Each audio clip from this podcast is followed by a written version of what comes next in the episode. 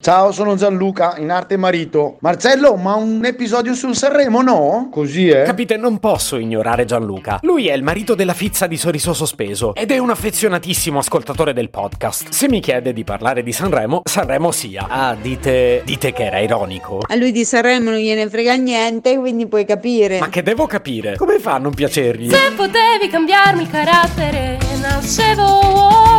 Si chiama Marcello Forcina, dice quello che pensa, pensa poco a quello che dice, ma quando c'è da parlare gli bastano 4 minuti e 37 e un Campari Spritz.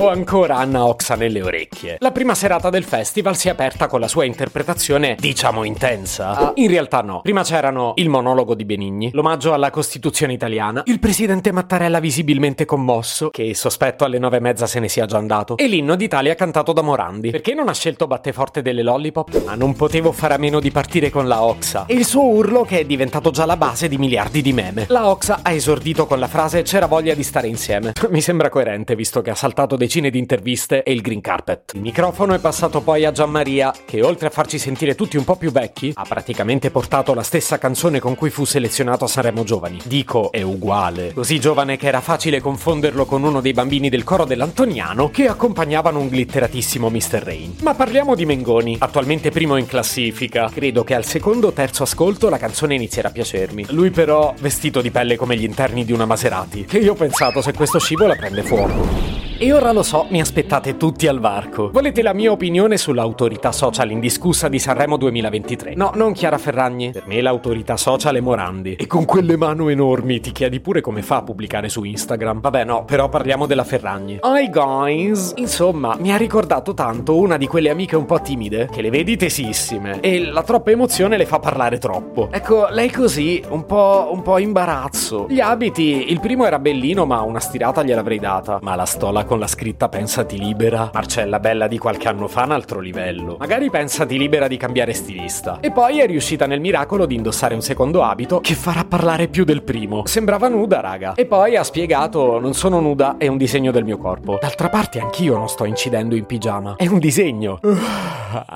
Ariete la devo riascoltare. Cioè, in realtà credo fossi distratto. E questa merita un approfondimento perché io ieri Sanremo l'ho visto. Chattando su quattro gruppi WhatsApp, un gruppo Telegram, due amiche che mi scrivevano, un occhio alla scaletta, un altro alle regole del Fanta Sanremo, un blocchetto per gli appunti del podcast, twittando e accarezzando la testolina di Ortica. E vi chiedete perché ancora non ho capito il regolamento di quest'anno? Quello è già incasinato di suo. Figurati io che non presto attenzione. Ultimo era dato per primo, si è esibito per sesto e nella classifica provvisoria è quarto. Tanto qui sono le sette e mezza e io non ho ancora fatto colazione. Al volo sui coma cose che hanno cantato di spalle l'uno all'altra. E anch'io mi sono girato nel letto, per solidarietà. Poi però mi sono svegliato e come se mi sono svegliato. E lo di, ma lo sapevo, era semplicemente divina. E ritengo che tutti nell'armadio dovremmo avere almeno un cappotto di piume di struzzo nere. Canzone bellissima e sotto era mezza nuda. Ah, la Canalis non ama più la Liguria, mentre la Liguria non ama più Blanco. Sì, perché mentre tutto sembrava tranquillo, di punto in blanco. Voi sapevate che avrei fatto questa battuta. Siccome non gli funzionava il microfono, si è messo a rompere il palco. Anzi, nello specifico le pedane con i fiori. E voi sapete quanto ci tengo ai fiori di Sanremo. Una roba che di sicuro alzerà molte polemiche. Però una scena davvero triste. Che lui ha giustificato dicendo: Ho trovato un modo per divertirmi comunque. Non lo so, anche alla Ferragni funzionava male il microfono, ma non è che si è strappata i capezzoli. Comunque ora devo andare a lavoro. E improvvisamente mi sento solidale con Anna Oxa.